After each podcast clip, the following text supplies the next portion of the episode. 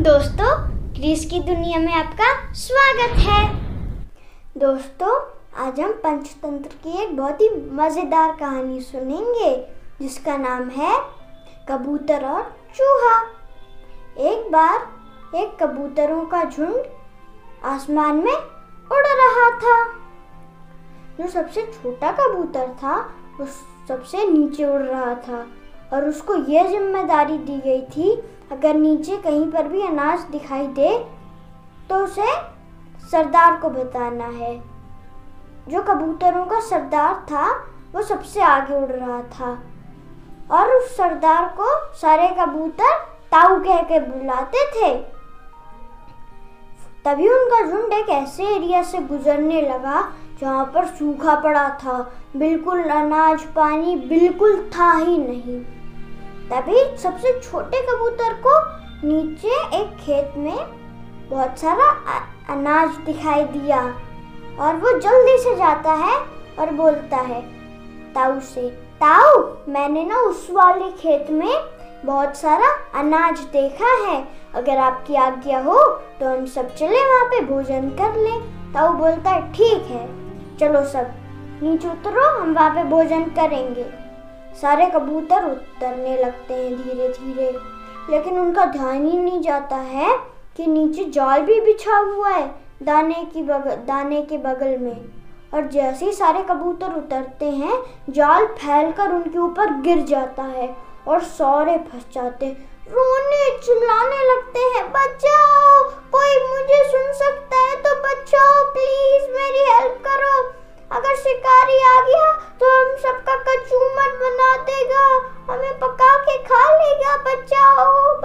ऐसे चिल्लाने लगते हैं।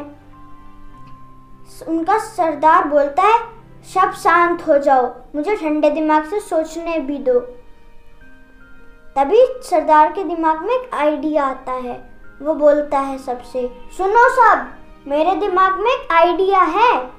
अगर उस आइडिया को सही समय पर अप्लाई कर दिया गया तो ही हम सब बच पाएँगे, नहीं तो हम सबका मरना निश्चित है।